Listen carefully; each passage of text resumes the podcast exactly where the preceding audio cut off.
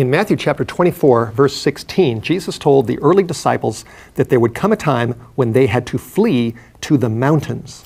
Will such a time come again during the mark of the beast crisis? The answer is yes, and we need to be ready.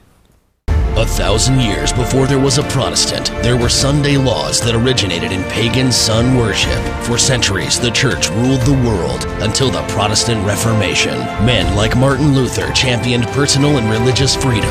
Thousands fled to America to seek freedom from religious tyranny. Will Protestants and freedom loving Americans fight to keep freedom alive, or will we descend into a modern dark age? The Sunday Law Crisis What You Need to Know. Episode 5 When to Head for the Hills. Welcome to the grand finale, part 5 of a special series called The Sunday Law Crisis What You Need to Know.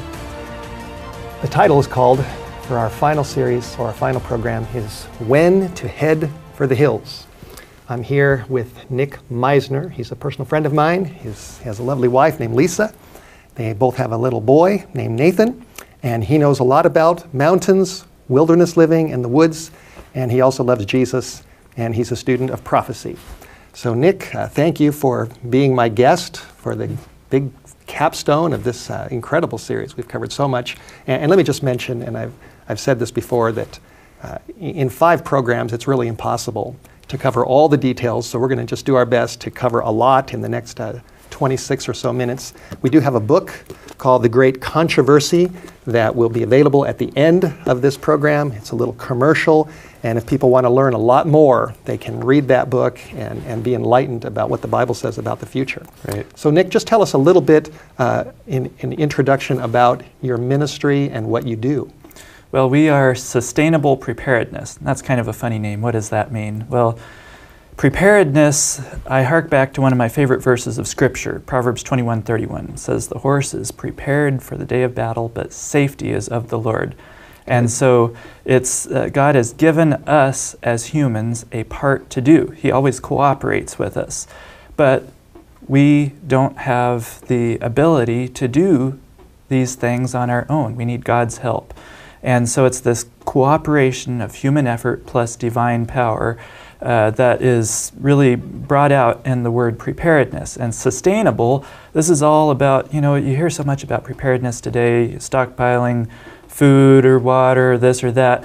And uh, I really don't like that whole concept for a number of reasons. But one thing is that, that folks, when they practice that, they are all in the, the hoarding mindset kind of thing.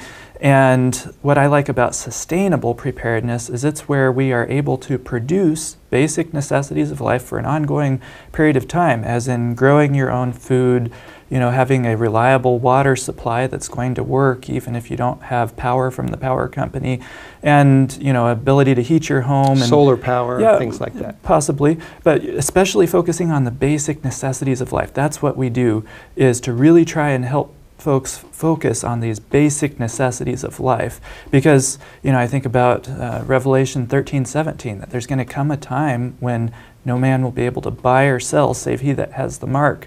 And so that brings this whole concept of basic necessities to my mind. And so when i'm talking to folks i say what would you do right now if you could not buy or sell a thing from this point on? How would you fare? And in today's society that would be catastrophic, absolutely catastrophic for almost everyone. And this seems like a really new concept, but it's not. This is the way that most people lived just a century ago. The specialization of labor has brought this about in today's lifestyle where everything is specialized and folks are brilliant in one particular thing, but they're fairly ignorant about the other, you know, just taking care of some of their most basic necessities. And, and so, you, so you get you teach people how to do some of these basic sustainable exactly. preparedness uh, as a benefit as we move into the crisis. But of course, we'll talk about before we're done that there comes a point in time where we're going to wholly rely on God. Uh, and, and, we just, it's not a matter of having a garden or food or any of these things. Uh, when we're at the final moments of history, we're just going to be completely dependent upon Jesus himself. And of course, we are now, but you're saying that he helps us to get ready as much as we can so that we can serve him better and for as long as possible uh, before the door finally closes. Right, and he will not do for us what he's given us the power to do for ourselves. And so, you know, this is just this is throughout the scriptures this principle. And so that's what we're trying to help folks do to get out of today's mindset of just assuming that these huge corporations are always going to provide for our needs and and do the things that God has instructed us to, to you know, to, to live a lifestyle that's more, you know, simple and back to the land. It's good for us, good for us spiritually, exactly. and, and it's helpful. Well, let's get back. Let's get to the Bible. Uh, the, the text that I read a little bit a little bit ago talks about fleeing to the mountains. So that's why I, I brought you here as our guest. Let's look at the whole context here of what Jesus is saying. This is in Matthew 24. I'm assuming you that that is a Bible there. You've got your right. scriptures in there inside yes. your tablet. That's right. Uh, Matthew chapter 24. And, and, when you study Matthew 24, it's clear that Jesus describes the destruction of Jerusalem and events surrounding that destruction. Right. And he parallels that with events at the end of the world. Matthew 24 goes back and forth between Jerusalem and the end, Jerusalem and the end. And in Matthew 24, verse 15, Jesus told his disciples, When you see the abomination of desolation spoken of by Daniel the prophet standing in the holy place, whoever reads, let him understand. Then let those who are in Judea flee to the mountains. Let him who is on the housetop not go down to take anything out of his house. Let him who is in the field not go back to get his clothes. Woe to those who are pregnant and to those who have nursing babies in those days. And pray that your flight may not be in winter or on the Sabbath. It's interesting, Jesus mentions the Sabbath hmm. in this context. And then he said, For then there shall be great tribulation, such as has not been since the beginning of the world until this time, nor ever shall be. Now let's just talk about the context of this uh, in the days of Jesus, and then we'll tie it in with the parallel at the end of the world. What's, what's going on here?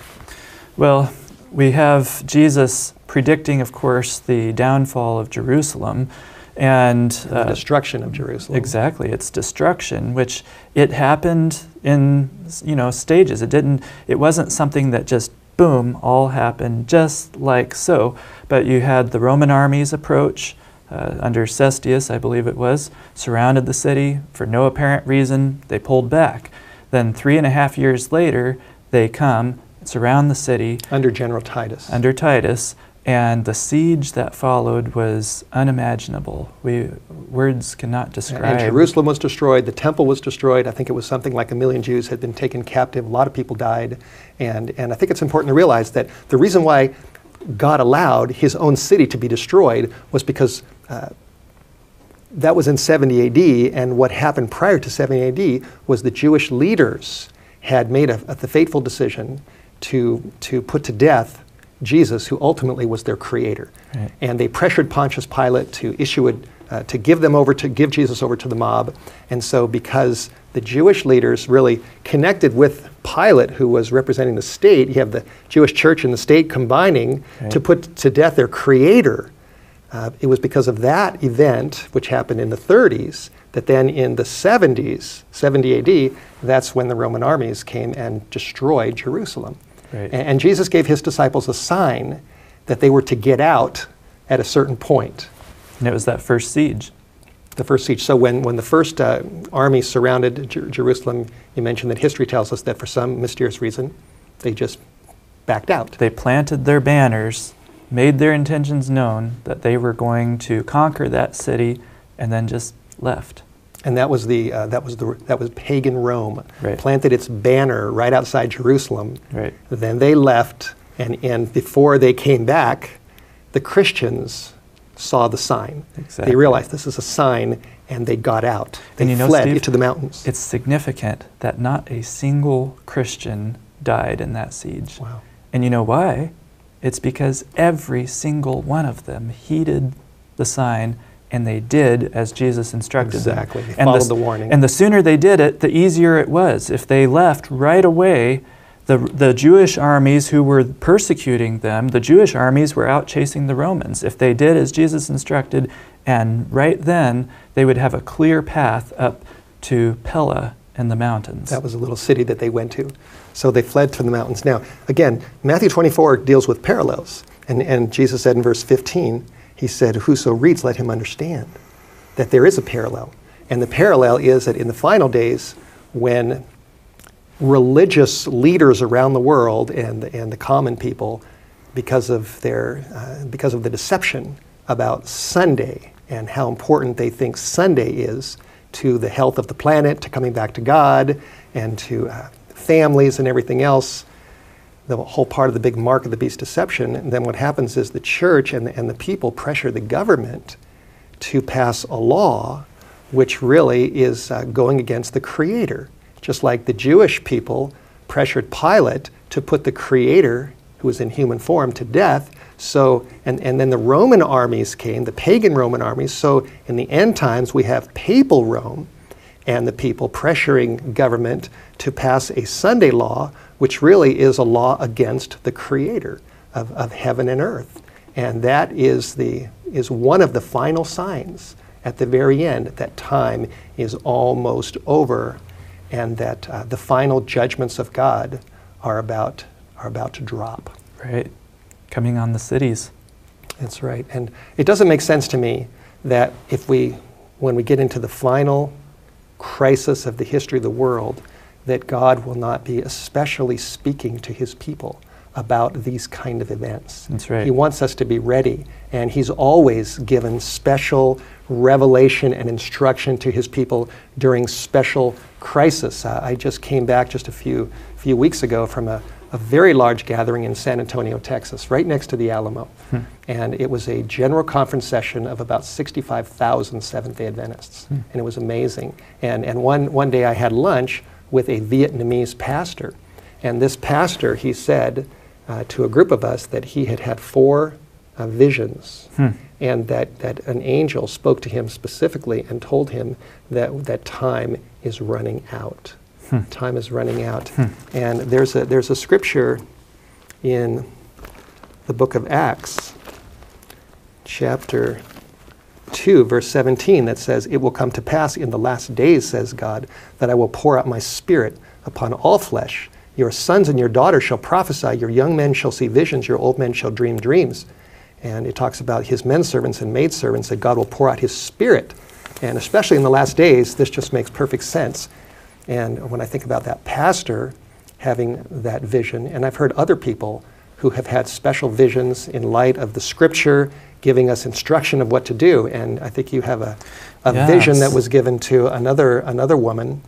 Way uh, back in 1905. 1905. Looking forward to the day when, when America joins with the papacy, violates the principle of separation church and state, plants its standard in America, just like the Roman armies planted their standards. So now we've got papal Rome planting its standard, and Sunday is enforced by law, which is a denial of the fourth commandment remember the Sabbath day to keep it holy, which is a denial of the uh, the law of the creator of heaven and earth. And with Jerusalem, in Jerusalem's case, that resulted in disaster right. disaster. Right. And in the end, times when that finally happens again, we can expect the same kind of judgments to fall. Absolutely. And you have something to read where yes. that it was exactly what was revealed. Right. She said, When I was at Nashville, I'd been speaking to the people, and in the night season, there was an immense ball of fire that came right from heaven and settled in Nashville. There were flames going out like arrows from that ball. Houses were being consumed. Houses were tottering and falling. Some of our people were standing there. It is just as we expected, they said. We expected this. Others were wringing their hands in agony and crying unto God for mercy. You knew it, they said. You knew that this was coming and never said a word to warn us. They seemed as though they would almost tear them to pieces to think that they had never told them or given them any warning at all. Wow. And you know, when I read that, I just think, I, we have to read that to the folks that are watching this. That's right. I don't want them to say that to me. Yeah, me neither. And people that, those of us that know what Bible prophecy says, what Revelation 13 says, what's coming concerning the mark of the beast, and the judgments that are to follow. There's the seven last plagues described in Revelation 16 that fall on those who get the mark of the beast. We have to warn people, we have to tell people what's coming and point them to the Bible and urge them to come to Jesus now right. uh, before, before it's too late. And she mentioned Nashville, but that's not just specifically that that's the only place where these kinds of things are going to be happening. You know, this is The, I believe that when national apostasy happens, we're going to see national ruin, not just Nashville, Yes. you know, but on a, on a wide scale. That's right. The Supreme Court has already made a decision uh, against marriage as described in the Bible. Marriage was created by God, established by God on the sixth day of creation week. And then there's the seventh day next where God rested. And we are expecting that our government and governments around the world are eventually going to uh, pass more laws that will be attacking the seventh day Sabbath. And that that will be the final, the final actions that will tell us that the final judgments of God are in the land. Right. Now let's go, let's go to Revelation and let's look at some of these details. Uh, Revelation 13, verse 16 tells us that he causes all, both small and great, rich and poor, free and bond, to receive a mark on their right hand or in their foreheads, and that no one may be able to buy or sell except the one who has the mark. So when the mark is enforced by the American government and by governments around the world that follow America, uh, people won't be able to buy and sell. Now, does this we see a crisis coming. We see the Sunday law sol- apparent solution to the crisis being really the enforcement of the mark. And do you see that we won't be able to buy or sell uh, right away, or do you see this, this developing, this crisis developing uh, as it unfolds? Well, as with anything else, it happens gradually. Almost nothing just happens instantly. And so, what I can see is a grassroots movement building, getting to the point where maybe some people decide that that they don't like this class of people. They don't, you know, they feel that that they're doing the wrong thing, and maybe these people on their own decide we're not going to do business with these people. And I can see it starting with that sort of a situation, just a grassroots movement of people starting to do that and growing and growing. And as if there's enough support, eventually it becomes a law. And so I see this coming. It's a situation where it gets more and more difficult to buy and sell. Finally, it's made law and it's impossible. Okay, and, and we, we often refer to this as the little time of trouble, mm-hmm. right before the big time of trouble when we actually have to head to the hills, and we'll, we'll, we'll get to that. But uh, I also I want to stress that when that time comes, when the mark of the beast is enforced, Sunday's legislated, and it's growing to the point where people won't be able to buy or sell, and it's, it's the final the final issue. Uh, Revelation chapter 14 describes the third angel's message going out to the world at this time by the people of God who who have his spirit, who have studied prophecy, and who know what to say. Revelation 14:9 says the third angel followed them, saying with a loud voice. If anyone worships the beast in his image and receives his mark in his forehead or in his hand, the same shall drink the wine of the wrath of God. And then it concludes with, with Here is the patience of the saints. Here are those who keep the commandments of God and the faith of Jesus. And as I look at that, that part in verse 9 about the message going out with a loud voice during the mark of the beast crisis, uh, I can't help but think of Jesus when he died on the cross. It says Jesus cried with a loud voice. And he said, It is finished. It is done. And, and I, I strongly believe, Nick, that, that when this message finally goes out to the whole world during the final crisis, during the mark of the beast, with a loud voice, that at the heart of that loud voice needs to be the loud cry of, of the suffering of Jesus. That he died on the cross because we've broken God's law. He died on the cross to pay for all of our sins, including our sins of breaking the Sabbath, Right. the day of the Creator. Uh, he's the center of everything. Right. And so, as we're seeing this crisis unfold, we need to be lifting up Jesus, calling people to Him, and it's going to be an earnest cry that this move on the part of our government, uniting church and state, enforcing Sunday, establishing papal Rome's principles on American soil, which is, res- which is going to result in disaster, just like the destruction of Jerusalem and judgments on cities across America. Uh, God is going to have a people who give a message with a loud cry, and Jesus needs to be in the middle of that message. I'm- I'm, totally convinced of that. Absolutely. And you know, you were talking about how God's people are going to be giving a loud cry at that time. And I think this is an important fact to bring up. A lot of people, they think of time of trouble or whatever, and they just figure, you know, curling up next to a fire and watching Right. it happen. And we, we don't realize that this is a time of intense activity for anyone who is true to God. We have a work to do.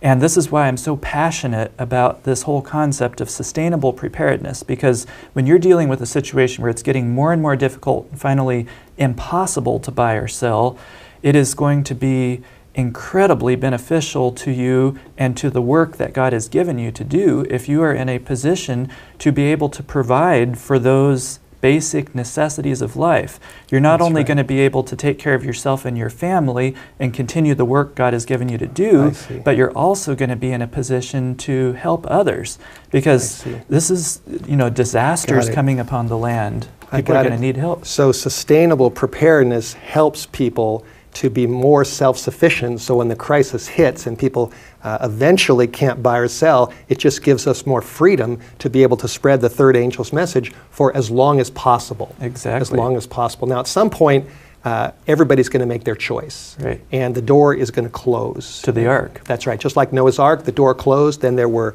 there was seven days until the flood came. Revelation 16 is very clear that when everybody makes their choice for, for the Bible or for the beast, for, for Jesus or for the devil, for uh, the seventh day Sabbath, which is a sign of the Creator, or the first day of the week, which goes back to pagan sun worship and, and hostility to Jews and, and compromises and traditions of men, then the doors of heaven are going to close. Everyone's going to be on one side or the other. Uh, Revelation 22, verse 11, Jesus will say, He that is unjust, let him be unjust still. He that's filthy, let him be filthy still. He that's righteous, righteous still. He that's holy, holy still. And everybody will be divided into two great classes. And at that point, uh, we call that the close of probation, then it's over. It's over. And then what, what, what happens is the big time of trouble hits. Uh, Daniel 12 describes uh, that there will be a time of trouble such as never was since there was a nation, even to that same time. Now, there's another, another uh, vision or dream that you have there Right. uh, from that same person who saw the, the uh, balls of fire coming on Nashville and saw people saying, Why didn't you tell us Right. that these judgments were coming? Uh, re- read that part about, about heading to the hills. Yes, I love this. It's so encouraging. She says, this is from manuscript 153, 1905. Uh, I did not sleep much the night after the Sabbath, for during the night a very impressive scene passed before me. There seemed to be great confusion and the conflict of armies. A messenger from the Lord stood before me and said, Call your household, I will lead you, follow me. He led me down a dark passage, through a forest, then through the clefts of mountains, and said, Here you are safe. There were others who had been led to this retreat. Isn't that encouraging? Wow.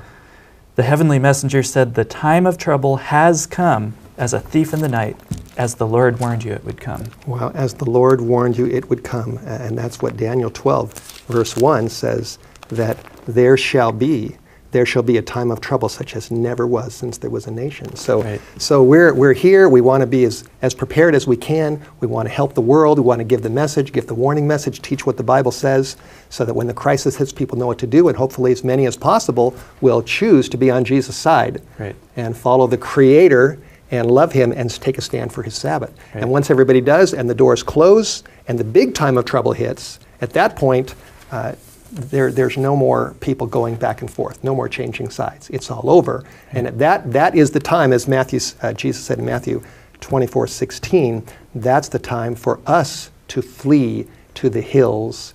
And uh, as you read that revelation, the angel appeared and said, This is what's going to happen. God is going to be leading his people out into the mountains, into secluded places, and he will provide food and water for his people. I think about the Israelites. They went out of Egypt, about a million of them, and they were, or two million, they went uh, into the wilderness and they were there for 40 years. And they really didn't have water and they didn't have food. But God protected and gave them food and water during that time. We live in the country and there's going to time come when we're taking our kids, your, your little boy Nathan, uh, my sons uh, Seth and Abby and my wife Kristen, and we're just, we're, we're heading to the hills because it's a time of trouble. It's all over. Everybody's made their choice. The plagues are falling, but God's protecting his people. Right. And then we're out there, and the angels of God are going to take care of us and give us food and water. And it's just an illustration of this principle of human effort and divine power. You know, God has given us a part to do. He says, do what you can. And when the time comes where it's impossible for you to do that anymore, don't worry. I will take care of you. Right. And so this this message of preparedness, there's no reason, no room for fear in it because we have the assurance of God that as long as we're doing the part He's given us to do, He will take care of the rest. Right. And God will guide us. And if you have a backpack, you'll probably want to take it with you. Yeah. If you've got a charcoal Absolutely. filter and if you've got a sleeping bag, I think it would be good. But if you don't, then uh, Psalm 91 talks about how God will take care of his people during the crisis. Yeah. Do what you can now. Do everything you can and leave the rest in God's Right. hands. Do our part, spread, spread the truth, spread the message of revelation, warn uh, the people in the cities of what's coming, that this, this Sunday law movement, while it, it apparently looks good in the name of families, in the name of, of God, in the name of uh, protecting the environment, cutting carbon emissions, uh, and having the world come together, it really is a massive deception of the devil, and it will result in a disaster to America and to the rest of the world as the judgments of God fall in the final days. And people need to know that that's coming. And that's why we're here, isn't it? That's right. That's, That's what right. your ministry is all about. That's what White Horse Media is all about. Uh, Nick, it, it re- reminds me of you mentioned not being afraid. Uh, I've got my little girl and you've got your little boy, and you can't help but, you know, look into their little faces and uh, say, "Lord, please, you've got to take care of us." Yes. It reminds me of a story I heard about a little a little girl. She was about five years old, and she was sleeping in her in her room one night, and she was scared because it was dark. So she got up and she went down the hallway and she went into her, her dad's room. And she said, Daddy, Daddy, I'm scared. Can I, can I come in bed with you? And uh, the father said, Of course, honey, come in, come in bed with me. So she plopped in, and, and the father, you know, laid down next to her. And, but the lights were still off and it was dark. And she said, Daddy, I'm still scared. I'm still scared. And so then, and then she said, Is your face toward me? You're laying next to me, but is your face turned toward me? And then the father said, Yes, honey, my face is toward you. You don't need to be afraid. And that just impresses me that when the final time comes, God's face is going to be toward his people. He's going to take care of us. He promises that he will.